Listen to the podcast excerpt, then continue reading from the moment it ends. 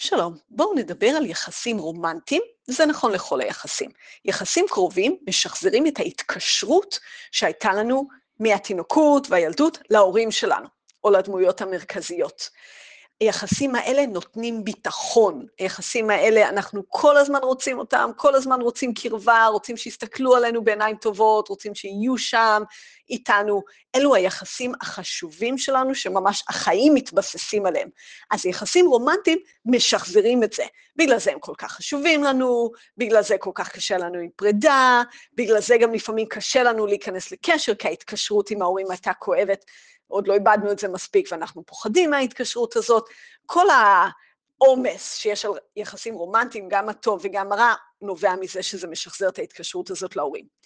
עכשיו, סו ג'ונסון, פסיכולוגית מרכזית בעולם היחסים, מדברת על זה שבהתקשרות, מה שאנחנו צריכים שיהיה זה ARE, שבן אדם יהיה available, זמין, R זה responsive, נענה, ו-E זה engaging, מעורב. אנחנו צריכים שמישהו יהיה זמין, נענה ומעורב.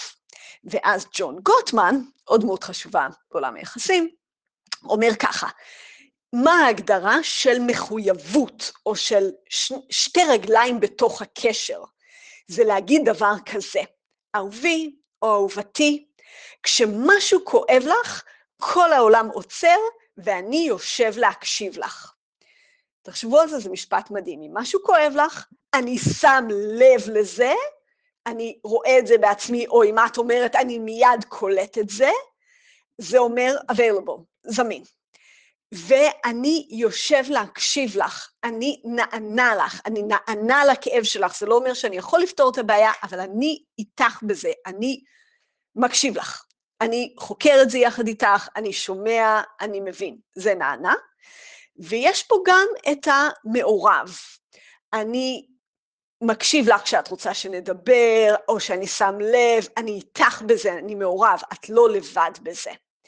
אז זאת יכולת מאוד מאוד חשובה ביחסים, כשמשהו כואב לשני, להסכים לעצור, להקשיב ולהיות איתו בזה. הרבה פעמים יש לנו דברים שיעצרו אותנו מזה, כמו שאנחנו מרגישים מותקפים, או שאנחנו, um, כואב לנו מה שהבן אדם אומר, או כל מיני סיבות אחרות. אנחנו צריכים לעבוד על הנקודה הזאת. האם אתם יכולים לעצור הכל כשמשהו כואב לשני? זה יכול להיות בן זוג, זה יכול להיות ילד, זה יכול להיות קולגה, זה יכול להיות חבר טוב. תהפכו את עצמכם ל-ARE, זמינים, נענים ומגיבים, מעורבים, ואם זה לא קיים כלפיכם, תחשבו גם את זה, איך אתם יוצרים. אז זה ממני סלי תדמור.